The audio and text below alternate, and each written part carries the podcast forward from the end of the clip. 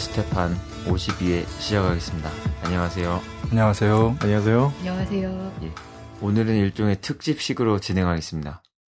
정세 초점의 가장 중요한 변수들을 다섯 가지 선정했습니다. 첫째는 과연 전쟁이 일어나는가입니다. 예. 지금 그 4월 20일 건군절을 계기로 북의 가장 중요한 명절이라고 하죠. 그 계기 중에 하나인데, 어, 당시 남코리아의 오바마 미 대통령이 방문을 했습니다. 이걸 계기로 반미 대결전, 특히 조국 통일 대전의 필수적인 전제죠. 박근혜 정권에 대한 규정과 비난이 최고도에 이르고 있습니다. 무슨 얘기냐면 지난 4월 27일 조평통 대변인 성명을 통해서 드러났듯이 박근혜 이른바 대통령에 대해서 아, 입에 담을 수 없을 정도의 험담으로 아, 박근혜 정권이 퇴진돼야 된다. 예, 보다 구체적으로 말씀드리면 박근혜 이른바 대통령이 제거돼야 된다. 제거 대상이라는 아, 표현은 단순히 선전선동적인 측면을 넘어서는 그 무엇이 있어요. 음. 그렇게 해서 어, 건군절 즈음에 서남해상에서의 장거리 포사격 훈련이라든지 에, 4월 29일 날 또 실제로 사격 횟수라든지 또 타격 지점의 개수라든지 이런 부분들은 지난 3월보다 적지만 훨씬 더 위협적이어서 어, 여러 가지 그 피난 조치를 취하고 비행기도 출격하고 그랬죠 남측에서 예. 예. 예 이렇게 3, 4월의 정쟁 정세가 5월로 이어지면서 어, 이거 정말 전쟁이 일어나는 거 아니냐라고 많은 사람들이 불안해하고 있습니다. 예. 예. 아, 여기서 이제 북이 4월 25일 이후로 아, 군사적 긴장 고조에 드라이브를 걸고 있는 거, 남북 관계가 파탄됐다고 선언하고 있는 것이 두 가지 중에 하나죠. 하나는 전쟁 명분을 축적하는 것, 다른 하나는 남측에서 항쟁을 추동하는 측면이 있어요. 이 두 가지 중에 하나일 겁니다. 음. 아, 전자는 서해 오도를 점령하는 국부전으로부터 시작이 되고 후자는 말 그대로 남측에서 박근혜 정권을 퇴진시키는 대중투쟁의 최고 형태로서의 항쟁이 벌어지도록 선전선동하는 것이죠. 예. 아, 전자는 조국 통일 대전 전쟁이고요. 후자는 항쟁이죠. 예. 이둘 중에 하나라는 것을 어떻게 하느냐? 그것은 북이 실제로 서해 오도를 점령하는가를 보면 알 수 있다. 이렇게 말씀드릴 수 있겠습니다. 그렇지 않으면 후자입니다. 예. 음. 예. 예. 사실 북의 입장에서는 전쟁을 두려워하진 않지만 전쟁이 무엇인지는 너무나 잘 알죠. 음. 코리아 전쟁 3년의 경험이 있고 또 베트남 전쟁도 봤고 또 세계 최강이라고 하는 미 제국주의를 상대로 싸우는 것이고 그리고 현대전은 최첨단전이고 핵 미사일전이기 때문에 또 어떻게 건설한 북이에요. 평양이라든지 곳곳을 아, 정말 피땀으로 목숨으로 이렇게 건설했기 때문에 한순간에 모두 잿더미로 바뀔 수 있는 거거든요. 예.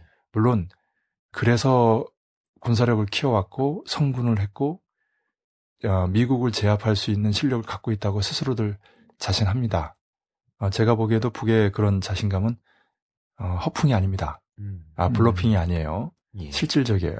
아, 그것은 이미 누차 말씀드렸습니다. 뭐 1차에서 5차까지의 북미 또는 반미 전면 대결전으로 드러난 북의 실력이기도 하고 또 지금 현재도 진행 중인 그 보이지 않는 전쟁에서도 아, 여러 가지로 추정됩니다마는 북이 예, 놀라운 가공할 만한 상상 이상의 실력을 갖고 있다라는 것은 제국주의 세력들 유대 자본이 인정하는 바다 이렇게 말씀드릴 수 있겠어요. 그럼에도 불구하고 전쟁은 전쟁이거든요. 음. 그러니 싸우지 않고 전쟁을 하지 않고 북이 1980년 6차 당대 이래 일관되게 견제하는 3대 목표 중에 하나인 조국의 자적 평화 통일, 자적 통일.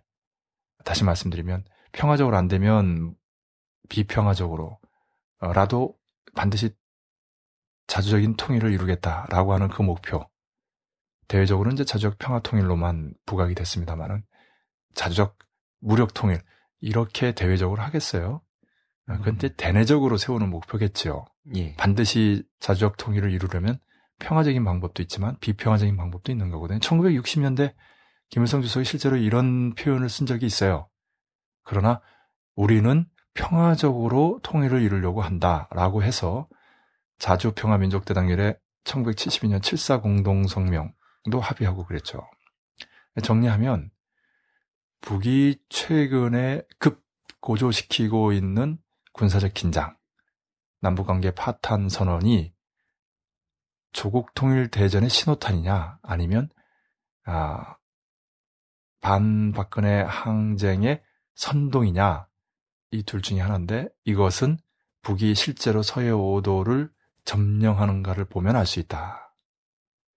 특수전이나 전면전으로 조국 통일 대전을 벌이지는 않을 겁니다. 음. 음. 예, 그것은 어, 완전히 전쟁이기 때문에 사실 그럴 경우에는 남측에서 뭐 손 쓸 수도 없어요. 정부도 무맥하게 당하겠지만 진보 세력도 뭐 할 게 없어요. 음. 예. 그러니까 사실 그런 부분은 가설로 염두에는 둘 수 있지만 뭐 어떻게 할 도리가 없기 때문에 예. 그러나 서해오도 점령의 국부전은 전혀 다르죠. 음. 예. 아, 남측 정권의 치명타가 되면서도 정전협정 이후 유례없는 일이 벌어졌기 때문에 초긴장 상태로 조국통일 대전과 반미 대결전을 넘어서 반미 대전까지도 벌어질 수 있는 상황이기 때문에 물론 그렇게까지 가지는 않을 겁니다. 미국이 반미 대전을 결코 원치 않기 때문에 북이 서해 오도를 점령하며 남측이 그것을 탈환하거나 그에 상응한 보복 조치를 취해야 되는데 그걸 취하지 못하게 하죠. 그렇게 되면 음. 아, 특수전을 넘어 전면전으로 반미 대결전도 반미 대전으로 아, 변할 수 있기 때문에 그런 만큼 국방부 정도가 아니라 청와대가 그냥 무너지죠. 예, 영토를 잃어버렸을 때 정권이 운전할 수 있겠어요. 음. 아, 뭐 1871년 파리 고민이라든지 1917년 러시아 혁명을 얘기하지 않더라도 상황은 항쟁 단계를 넘어서 혁명, 여차하면 전쟁도 벌어지는 그런 심각한 상황이 되죠. 예. 예. 아, 그럼에도 불구하고 서해 오도는 내륙과 달라서 또 NLL 분쟁이 있고 또 북에는 언제나 눈에 가시 같은 아, 위치에 있거든요. 그래서 2010년 3월 달에 백령도 앞바다 사건, 이른바 천안함 사건도 벌어진 것이고 그해 11월 달에 연평도 포격전, 전자포격전도 있었던 것이고 최근에도 3월 달에 4월 달에 개소 북이 소해 오도를 점령할 의지를 과시하면서 음. 양적 축적을 하고 있는 상황이거든요. 예. 서해 5도 점령에 아, 계획을 가지고 있고 그 계획대로 착착 진행시키고 있다고 봅니다. 음. 아, 그렇기 때문에 실제로 서해 5도를 점령하는가의 여부는 전쟁이냐, 단순한 선동이냐라는 것을 가르는 기준이 된다.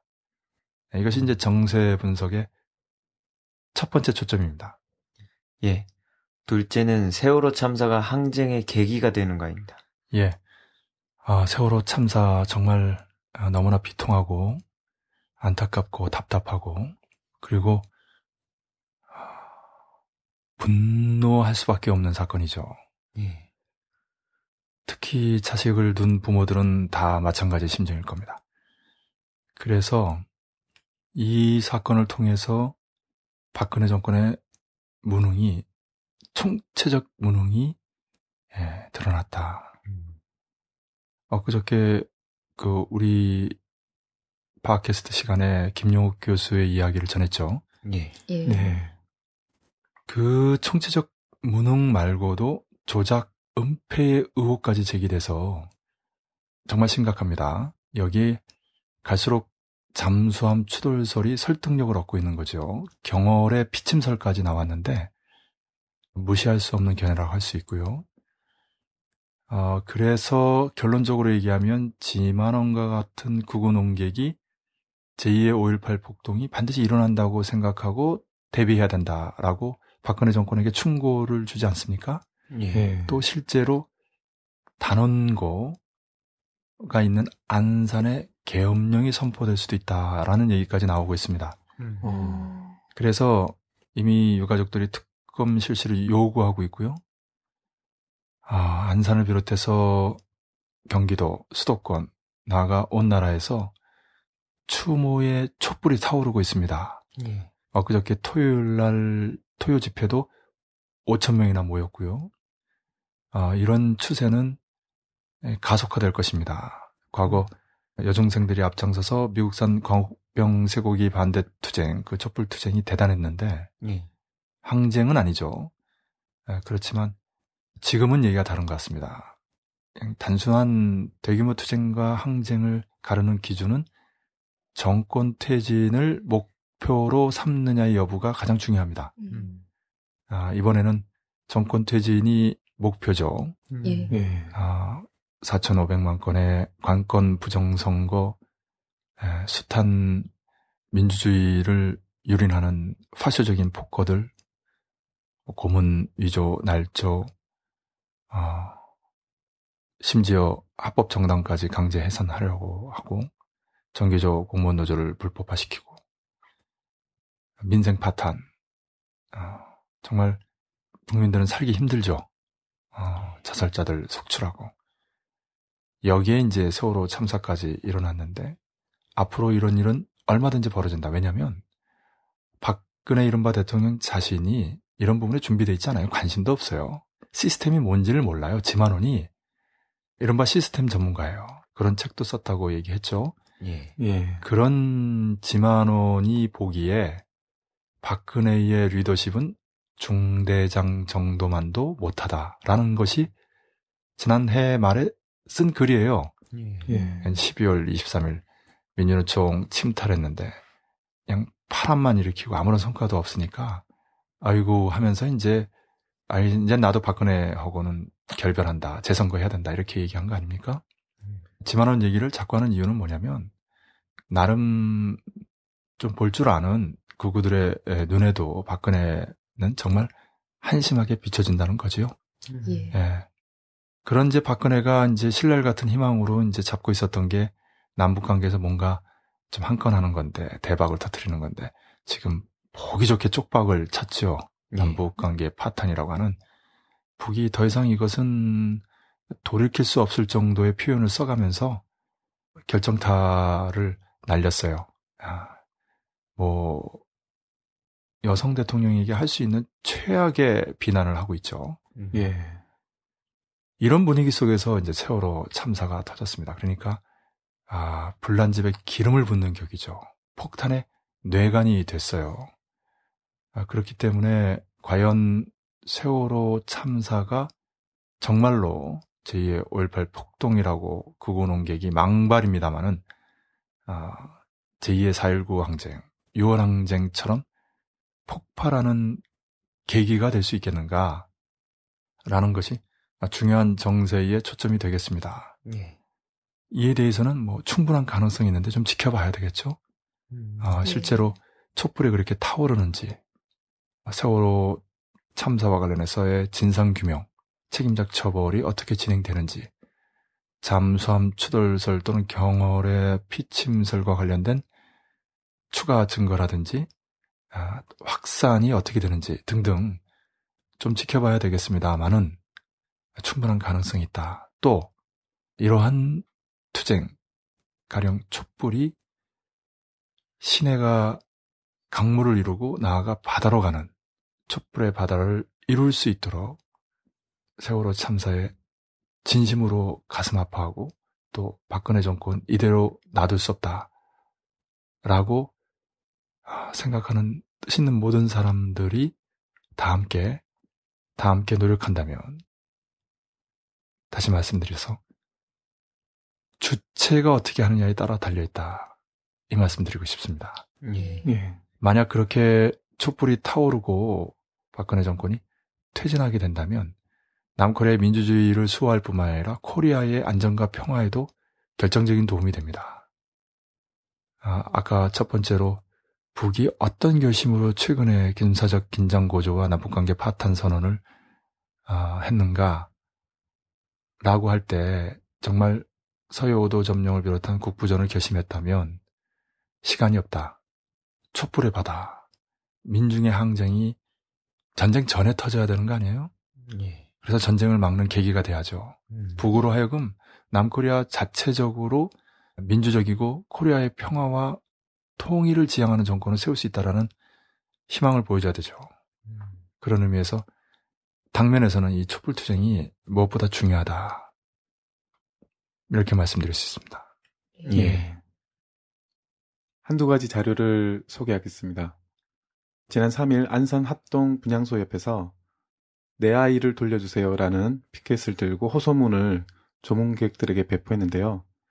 호소문에서는 사고 첫날부터 구조할 수 있었음에도 회의만 하고 사진만 찍어대는 정부를 믿고 기다렸지만 아무런 성과가 없었다며 암촌이 뭐니 하더니 선장을 제물로 내세우며 과적이 문제라고 하면서 언론 플레이만 했다고 정부를 비판했습니다. 음.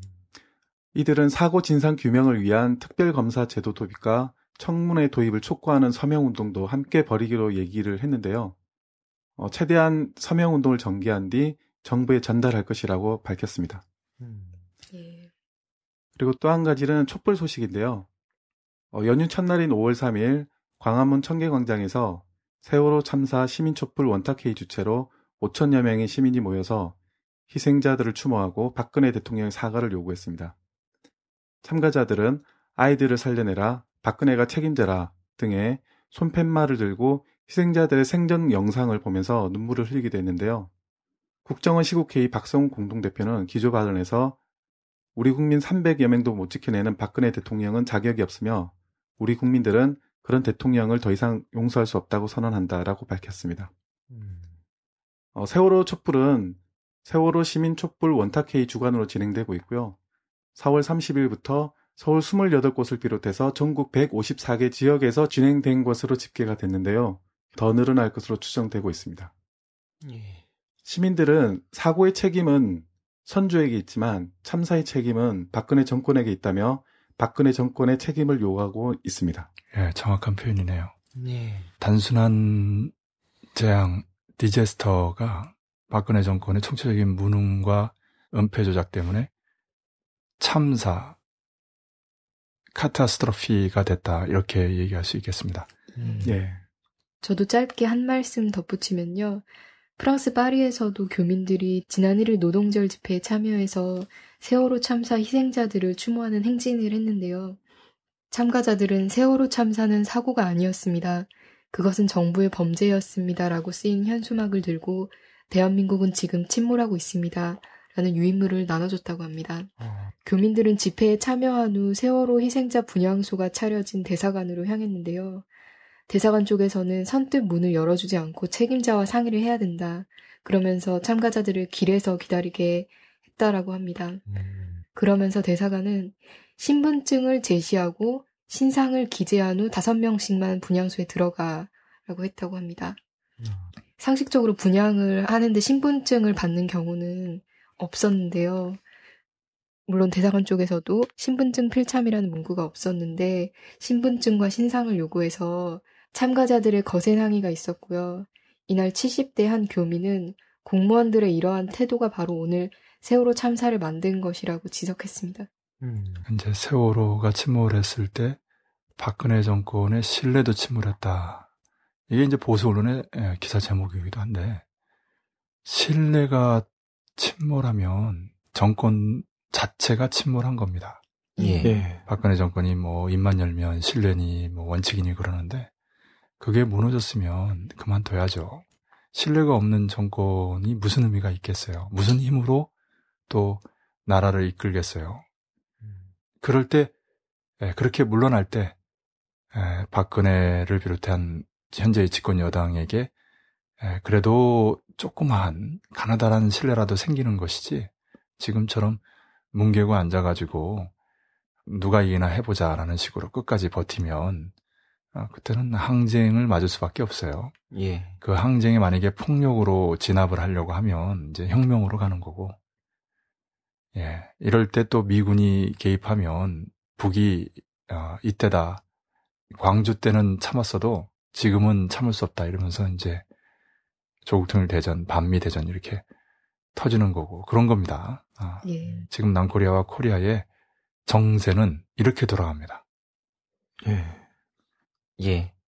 셋째는 6월에 항쟁이 일어나는 거입니다. 예, 이게 무슨 얘기냐면요. 어, 6월에 일어나지 못하면 7월은 어렵죠. 7월 중순부터 8월 초까지 휴가철이고 음. 하반기에도 물론 역사적으로 어, 여순 항쟁이라든지 10월 항쟁이라든지 봄 항쟁이 일어나긴 했어요. 그러나 아, 훨씬 더 많은 그 항쟁들이 봄 또는 초여름에 일어났습니다. 음. 네. 어, 3일 민중항쟁도 그랬고 예. 어, 4.19 항쟁도 그랬고 광주 항쟁도 그랬고 6월 항쟁도 그랬습니다. 예. 아, 그래서 이 봄에 또 초여름에 승부를 내지 못하면 현재 6월 4일 지방선거 때문에 6월이 적긴데요. 그뿐 아니라 마지노선이다. 6월을 넘기면 항쟁은 어렵다. 음. 아, 이 말씀입니다. 예. 다시 말씀드리면 노동자를 비롯한 각계각층의 투쟁, 대중투쟁이 매년 일정한 기간에 집중되면서 진행되고 있거든요. 그래서 이런 식의 투쟁의 장점은 민중들이 그에 맞게 준비를 한다는 겁니다. 음. 마음의 준비도 하고 여러 가지 선전 조직적인 실천적인 준비들을 하는데 단점은 그 시기의 투쟁이 관성화되고 또 투쟁의 고조기가 아니고 상대적으로 가라앉는 시기에 뭔가를 일으키는 것은 훨씬 더 어려워졌다는 그런 측면이 있기 때문에 6월에 박근혜 정권 퇴진의 항쟁 시기로는 올해 마지막 계기다. 아, 그런 만큼 이미 민주노총이 대의원대회를 통해 가지고 제2차 국민파업을 결의했지 않습니까? 예. 예, 그리고 육사 지방선거 직후고요. 6월 항쟁이 촉발됐던 6월 10일이 있고요. 또 민주노총의 제2차 국민파업을 떠나서 노동계급이 임단투를 집중적으로 벌리는 시기이기도 해요. 보통 7월까지 이어집니다만은. 아, 그래서 이 시기를 놓치면 안 된다.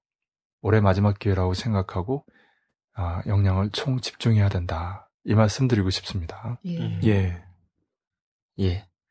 넷째는 통합진보당이 강제 해산되는 거입니다.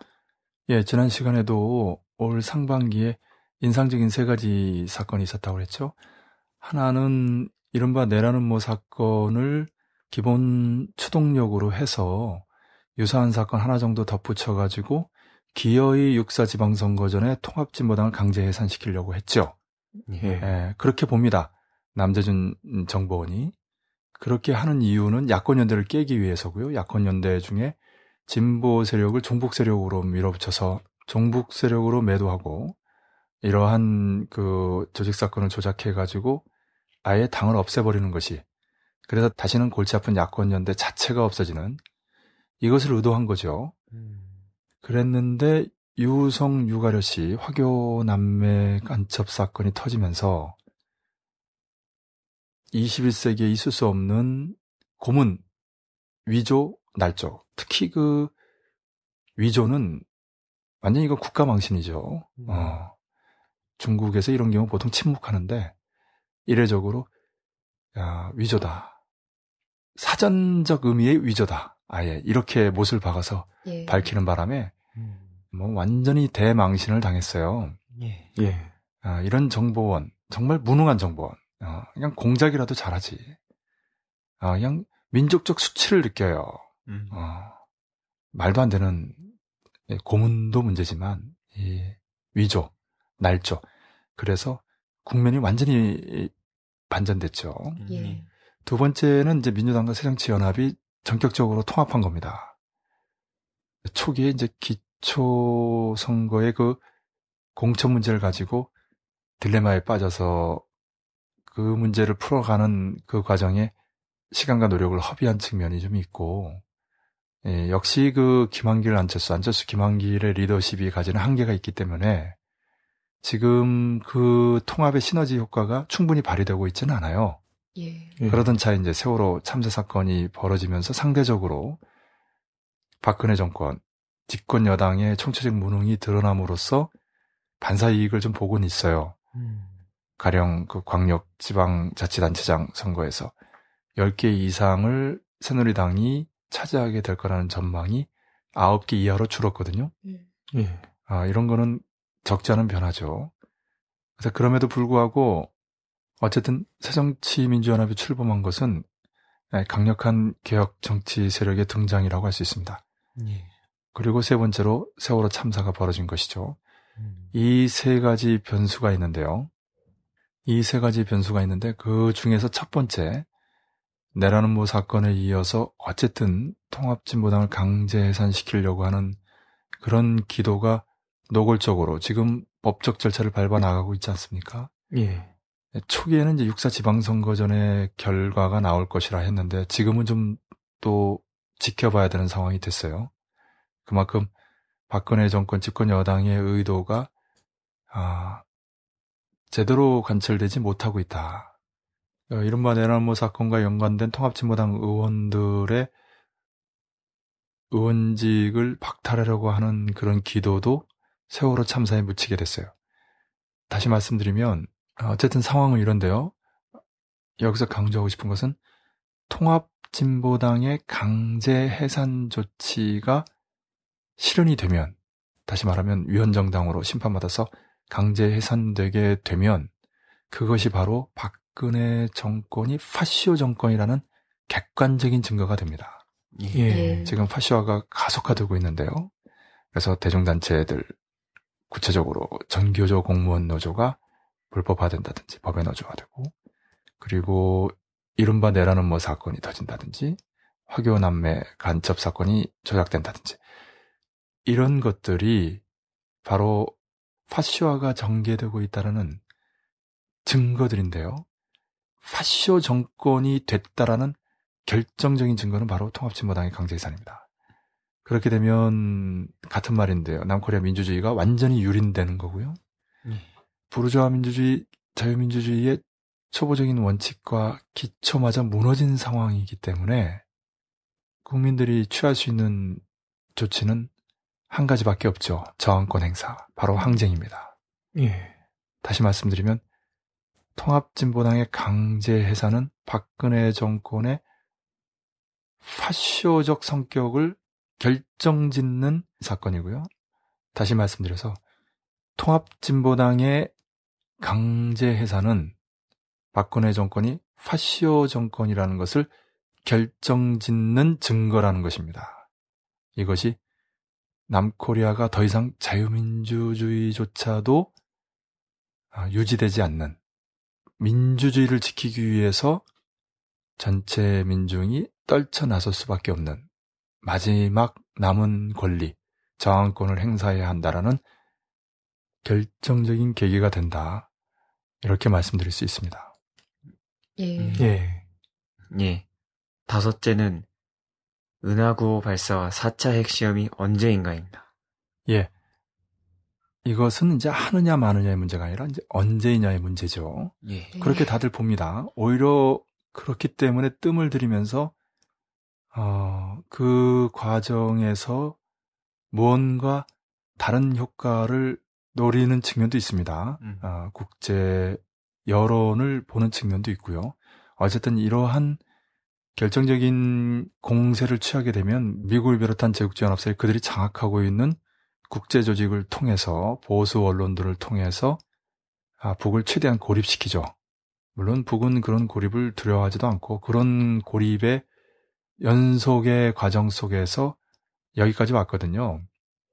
다시 말씀드리지만 북이 행동전을 펼쳤는데 미국이 여론전을 펼치는 이런 대응으로는 아, 북이 100을 얻고 뭐 10 정도 손실을 보는 것이기 때문에 당연히 그렇게 하지요. 예. 문제는 이제 언제가 가장 예, 적기냐라는 거죠. 제가 보기에는 6월 4일 지방선거를 고려하고 있는 것 같습니다. 물론 2012년도 대선 전에 12월 12일 날 은하 3호 2호기를 발사했죠. 음. 아, 그러니까 선거가 결정적인 변수는 아닙니다. 아, 그럼에도 불구하고 상당히 좀 뜸을 들이고 있죠. 음. 은하구 발사와 제4차 핵시험은 북이 반미 대결전의 기본 수단으로서 구체적으로 제5차 반미 대결전의 결정적인 수단으로서 준비하고 있는 것입니다. 음. 지난 2월 말에서 3월 달 아, 당시 키리졸브 독수리 미남 합동 군사 연습에 대응해서 전략적인 로켓 발사 훈련들을 했죠. 이 로켓들은 다종화된 핵무기를 실어 나르는 운반체입니다. 가령 미국의 핵항모 타격단이 왔을 때, 뭐 통통배도 맞추는 정밀도로 굉장히 빠르게, 그리고 재질 자체가 스텔스인 그런 로켓들이 날아간다면 승부는 너무나 분명하죠. 예. 이제는 더 이상 미국의 핵항모 타격단이 위협적인 존재가 되는 시대는 영원히 지나갔다. 음. 아, 이렇게 말씀드릴 수 있습니다. 그리고 이제 조국 통일 대전이 있는 거죠. 어, 반미 대전이 핵전 미사일전이라고 한다면 첨단전이죠. 조국 통일 대전은 재래전입니다. 음. 아, 그런 의미에서 북이 4.15 태양절에 제1차 비행사대회를 열고 4.25 건군절의 즈음에서 서남해상에서 장거리 포사격 훈련을 한 것은 현대전에서 비행대와 포병대가 얼마나 중요한가라는 것을 단적으로 보여준 것이고요. 실제로 조국통일 대전은 아까도 말씀드렸습니다만은 국부전, 특수전, 전면전 이 세 단계인데요. 예. 그 중에 서해 오도를 점령하는 국부전 충분한 가능성이 있다. 음. 그래서 서해 오도를 점령하는 국부전으로서의 조국 통일 대전, 군사적 공격과 은하구호 발사와 4차 핵시험이라고 하는 첨단전, 군사적 공세가 임박한 시점이다. 음. 그게 과연 언제냐? 이것이 바로 정세의 가장 중요한 초점이 되겠습니다. 예. 네. 최근에 박근혜 이른바 대통령에 대한 강도 높은 북의 비난 성명들이 이어졌는데 남북 관계에서의 일말의 가능성은 전혀 없다고 보시는지. 예, 일말의 가능성이라는 게 이제 순회의 담을 염두에 둔 것 같아요. 음. 그게 아니면 별로 의미가 없죠.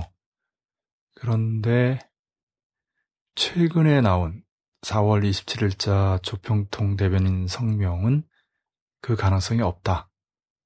라는 선언입니다. 음. 왜냐하면 그 글을 읽어보면 아는데 여성 대통령에게 할 수 있는 최고의 험담이에요. 음. 아, 이 이상의 맹비난은 있을 수 없을 정도입니다. 예. 상상을 초월하는 표현들이에요. 이런 정도로 비난해본 역사도 없어요. 이명박 보다도 더 심합니다. 그 이명박은 북과 마주 앉지 못했죠. 예, 네. 김대중 노무현 정권은 네. 방북해서 순회담을 했지만 이명박은 그럴 기회가 없었죠. 음. 박근혜는 그보다 더 하니까 예, 오죽하겠습니다. 물론 우리가 변증법적인 관점에서 야, 긍정만 있는 경우 있어요. 부정도 있듯이. 1말의 가능성, 뭐, 1%, 0.01%. 아, 그런 가능성이야 없다고 할 수 없겠죠. 한 낮에도 밤의 요소가 있는 거 아니에요? 그 밤의 요소가 점점 자라다가 으슥해지면서 밤이 되고, 한 밤중에도 낮의 요소가 있는 거 아니에요? 그 요소가 점점점 자라다가, 아, 동이 터오는. 이런 변증법의 이치로 볼 때, 뭐, 1말의 가능성, 0.001%의 확률도 없는 거냐라고 물어본다면 그렇진 않죠. 음. 네, 그러나 이 정도 표현을 했는데 순회담 한다. 그건 정말 당황스러운 일이 됩니다. 음. 북을 알고 있고 어, 남북 관계를 보고 있고 전반 정세를 이렇게 읽는 것이 일종의 전문 분야인 저 같은 사람에게 이런 일이 벌어진다면 정말 황당하고 난처할 거예요. 어, 그럴 정도입니다. 아, 그래서 저는 단언하건데 어, 이건 물 건너 갔다. 돌아오는 다리를 불태워버렸다. 안철수가 잘 써서 우리도 가끔 이 말을 쓰는데 없습니다. 이렇게 단언할 수 있습니다. 예. 음. 저도 한 가지 질문하겠습니다. 어, 지난 4월 북이 박근혜 대통령에게 공개 질문장을 던졌는데요. 그 공개 질문장에 을지 프리덤 가디언 훈련이 언급이 되어 있었습니다. 어떻게 보시는지요? 예, 바로 그 표현이 이제 일말의 가능성을 엿보이게 하는 거거든요. 8월 예, 달에 그 훈련, 미남 합동군사 연습. 최근 들어서는 이제 매년 그 봄에 집중적으로 키리졸브 독수리 맥스선더 훈련을 한 뒤에 8월 달에 아, 그 정도 규모는 아닌데 을지 프리덤 가디언 훈련을 하죠.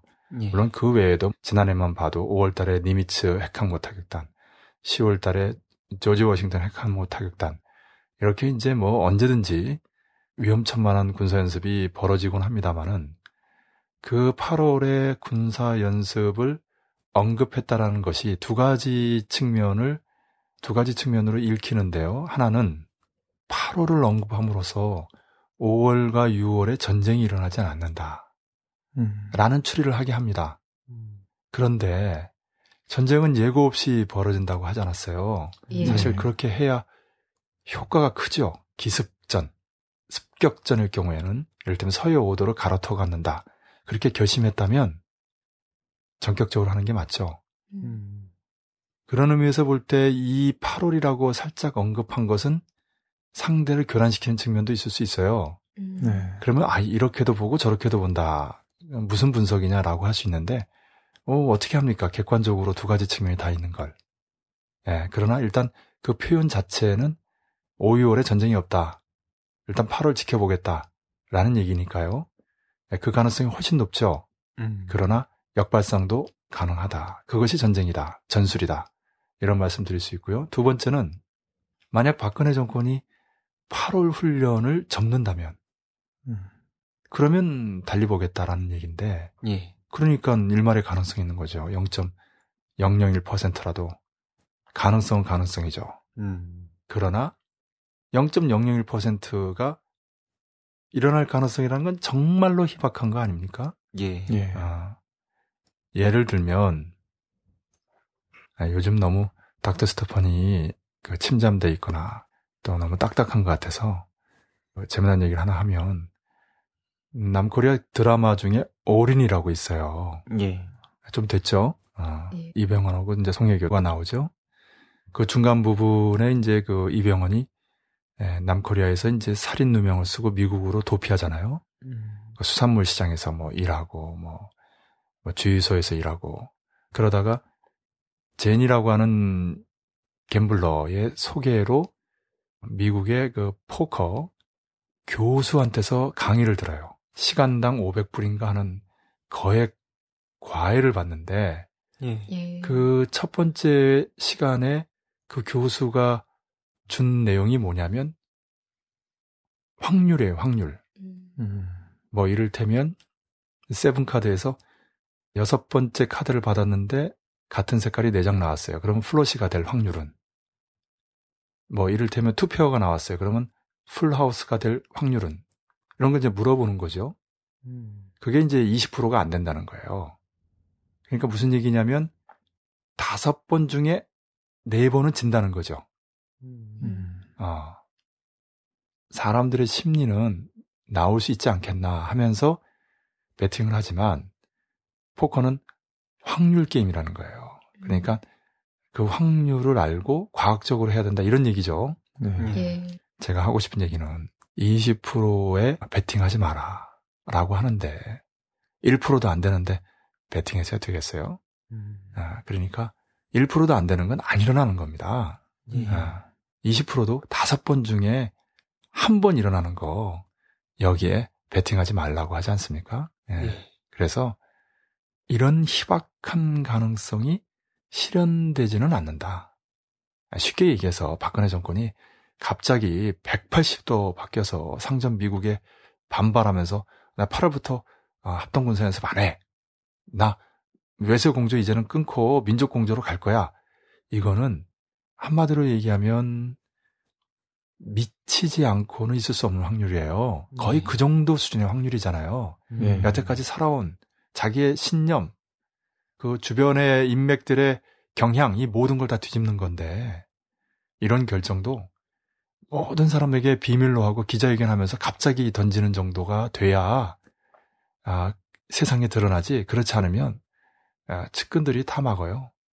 음. 아, 막지 못하면 심지어 극단적인 행동도 합니다.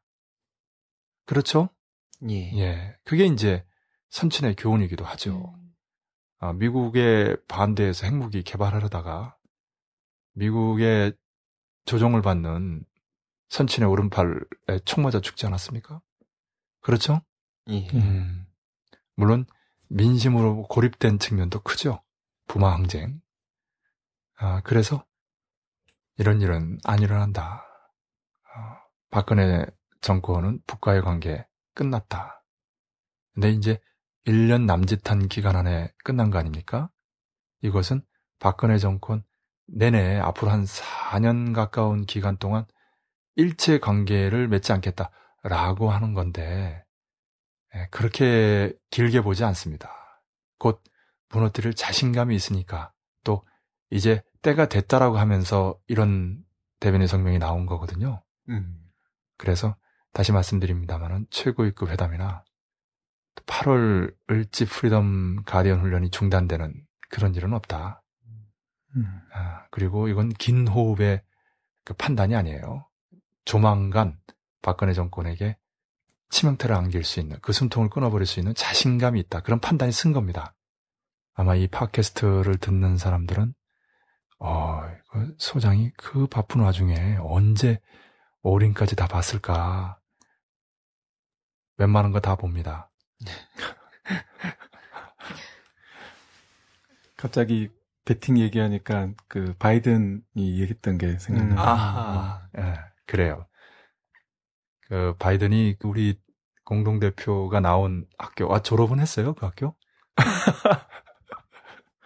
아, 진짜, 진지하게 물어보는 거예요. 졸업했어요? 예, 졸업했습니다. 아, 대단하네. 어렵게 졸업했어요. 대단하네. 음. 이게 공대 출신인데, 어, 아, 그 바이든이 이제 미국의 반대편에 베팅하지 마라 이런 얘기죠. 예. 예. 미국 사람들 그 베팅 그거 좋아해요. 근데 사실 이것도 여담인데, 아, 역시 그 전술에서는 심리전이 중요합니다. 음. 사실 네. 그 요즘 그 고문이라는 게 육체적인 고문보다는 심리적인 고문이 이 기본이에요. 그리고 그것이 때로는 더 고통스럽습니다. 에, 그런 것도 있습니다만은 이제 전쟁에서 심리전이 매우 중요합니다. 그렇죠? 지금 북이 하고 있는 선전선동도 일종의 다 심리전이에요. 예. 작년 말에 적군 와해 공작 일꾼, 적공 일꾼이라고 그래요. 저도 처음 들었어요. 음. 그런 일꾼들이 꽤 많더라고요. 기본적으로 펼치는 게 심리전이에요. 예. 예. 그러니까 이를테면 특수위원 비행체 특수위원 잠수함이 실제 하느냐 아니면 심리전의 일환이냐 이런 것도 이제 질문이 되죠. 음. 아, 저는 이거 음. 실제 한다고 봅니다.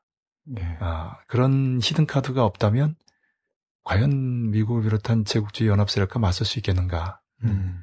hidden card예요. 저는 그 포커도 좋아해요. 아마 좋아하는 사람 많죠. 도박으로서의 에, 포카가 아니라 바둑과 같은 오락인데 그 심리전적인 측면을 즐겨요. 음. 아, 그런 부분을 언제부터 이렇게 관심 가지게 됐냐면 변혁의 뜻을 둔 뒤부터 그래요. 네, 바둑은 원래부터 좋아했지만은 이 포커나 이런 거 어떤 게임과 관련해서 이 심리전을 즐기는 거는 연구하는 측면도 있습니다. 그 자체가 네. 재밌기도 하지만 아 북에서도 언제 한번 제가 본 기사인데 에, 군대에 군인들이 트럼프를 할 수 있도록 음. 아, 장기를 틀 수 있도록 하는 조치를 김정일 국방위원장이 조선인민군 내에서 트럼프라든지 장기라든지 이런 걸 할 수 있도록 조치를 취해줬어요. 저도 아주 인상적으로 봤는데 사실 어, 군인들이 그 고된 훈련과 또 일종의 격리된 공간에서 나름대로 스트레스도 풀고 때로는 그렇게 이완돼야 다시 긴장할 수도 있는 거 아니겠어요? 예. 예. 그런데 이 트럼프나 장기 같은 경우는 전술적인 측면이 있어요. 심리전적인 측면도 있고요. 음. 그렇기 때문에 그런 부분을 연구하는 데서도 두나 훈련을 하는 데서도 괜찮습니다. 초점은 사행 심리, 도박 심리죠. 예. 돈벌이의 수단이 되고 진짜 도박이 되는 거죠. 예. 예. 근데 화투는 한번 생각해 봐야 돼요. 이게 외색이 짙어서 우리 민족의 측면에서 보면은 건전하지 못한 것 같아요. 그래서 음. 북에서도 화투는 안 쳐요. 트럼프는 해도. 트럼프는 중국의 등소평이 야, 가끔 수영하는 장면과 트럼프 하는 모습을 서방 세계에 많이 내보냈어요. 어, 등소평은 프랑스 유학을 한 사람이죠. 음. 예, 그래서 그때 배우지 않았을까 싶은데요. 아, 그런데 이제 그런 이미지들이 그 서방 제국에서 사회주의 나라, 사회주의 지도자를 집요하게 고립시키거든요. 예, 그런 그 고립을 푸는 방법 중에 하나였던 거죠. 등소평식의.